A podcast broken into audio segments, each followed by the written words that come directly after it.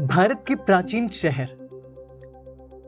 भारत एक ऐसा देश है जिसमें समय समय पर विभिन्न सभ्यताओं का निवास रहा है। भारत का एक लंबा इतिहास है जो लगभग पिछहत्तर हज़ार वर्ष या उससे भी अधिक पुराना है। विभिन्न काल में और विभिन्न शासकों ने कई बड़े नगरों का निर्माण किया, जिनमें से अधिकांश प्राकृतिक आपदाओं से या मानवीय निर्मित आपदाओं के कारण लुप्त हो गए। वैसे तो ये सारी बातें आपने अपनी हिस्ट्री की किताब में पढ़ी ही होंगी। अगर नहीं पढ़ी है तो आज हम आपको दिखाएँगे कि कौन से शहर हैं जो हमारे भारत में कई हज़ार साल पुराने हैं। वाराणसी। हिंदू पौराणिक कथाओं के अनुसार वाराणसी की स्थापना देवों के देव महादेव ने की थी। माना जाता है कि बुद्ध ने 528 ईसा पूर्व के आसपास वाराणसी में बुद्धवाद की स्थापना की थी और अपना पहला धर्मोपदेश भी दिया था। गुरु नानक ने 1507 में महाशिवरात्रि के लिए वाराणसी का दौरा किया था।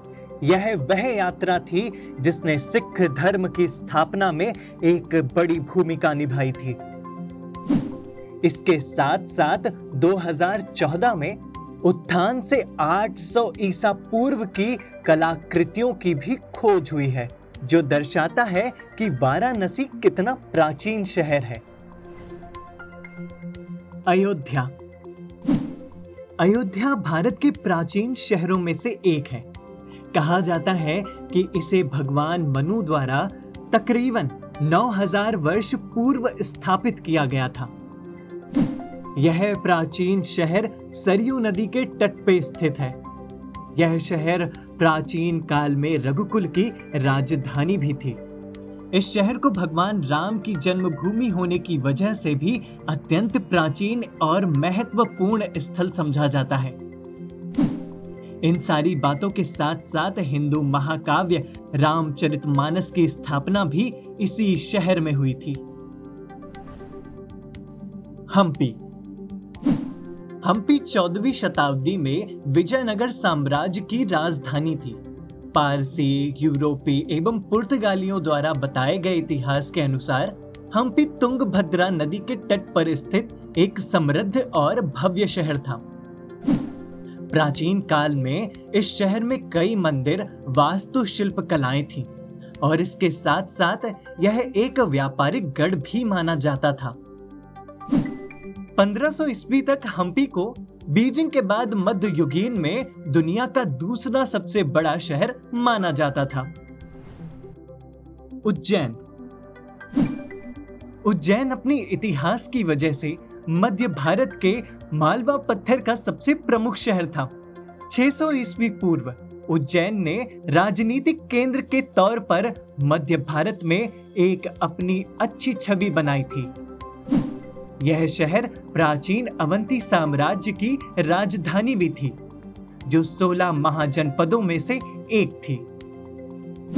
19वीं शताब्दी तक उज्जैन एक राजनीतिक, आर्थिक और सांस्कृतिक चीज़ों का केंद्र रहा है। लेकिन बाद में अंग्रेज़ों ने उज्जैन शहर को छोड़कर इंदौर शहर के निर्माण में ध्यान देना शुरू कर दिया। मदुरै। मदुरै शहर का इतिहास तकरीबन 400 वर्ष पुराना है। यह शहर अपने धार्मिक स्थान और चमेली के फूलों के कारण दुनिया भर में प्रसिद्ध है। विश्व में विख्यात मदुरै मीनाक्षी मंदिर भी यहीं स्थापित है। मेगस्थनीज इब्ने बतूता और मार्को पोलो के यात्रा विवरण में भी मदुरै के लेख पाए जाते हैं। मदुरै में समानर के पहाड़ हैं, जो मीनाक्षी मंदिर के निकट स्थित हैं। मान्यता के अनुसार यह पहाड़ पहले जैन पुजारी यात्रा के लिए इस्तेमाल किए जाते थे।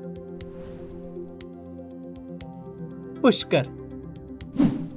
पुष्कर का उल्लेख रामायण, महाभारत जैसे पुराणों में भी आता है और यह शहर हिंदू धर्म की आस्था और धार्मिक परंपरा के अनुसार एक महान दार्शनिक स्थल है।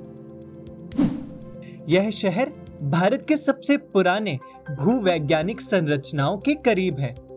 खेड़ा और कावेरी के पास के सबूतों से पता चलता है, पुष्कर का क्षेत्र प्राचीन काल में बसा हुआ था। पुष्कर के करीब बदली गाँव में ब्रह्म लिपि के भी सबूत पाए गए हैं, जो अशोक राज्य के पहले के हैं। पटना। पटना मगध साम्राज्य की राजधानी भी रह चुकी है। आज के समय में पटना बिहार राज्य की राजधानी है। और भौगोलिक रूप से यह गंगा के दक्षिण तट पर स्थित है। अध्यात्म से लेकर के अवकाश के स्थल पटना से जुड़े हैं। राजगिरी, नालंदा, वैशाली बोध गया जैसे महत्वपूर्ण शहर पटना के इर्द गिर्द हैं। तो ये थे भारत के कुछ ऐसे शहर जो अति प्राचीन और भारत संस्कृति के लिए महत्वपूर्ण हैं। इन शहरों ने भारत को समृद्धशाली देश बनाने के साथ साथ उसकी धरोहर को भी खुद में समाहित करके रखा है।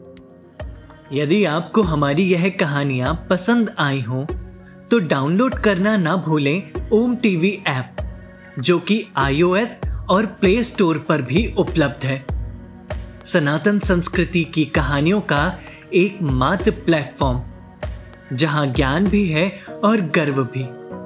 आप हमें फेसबुक और इंस्टाग्राम पर भी फॉलो कर सकते हैं। जय हिंद।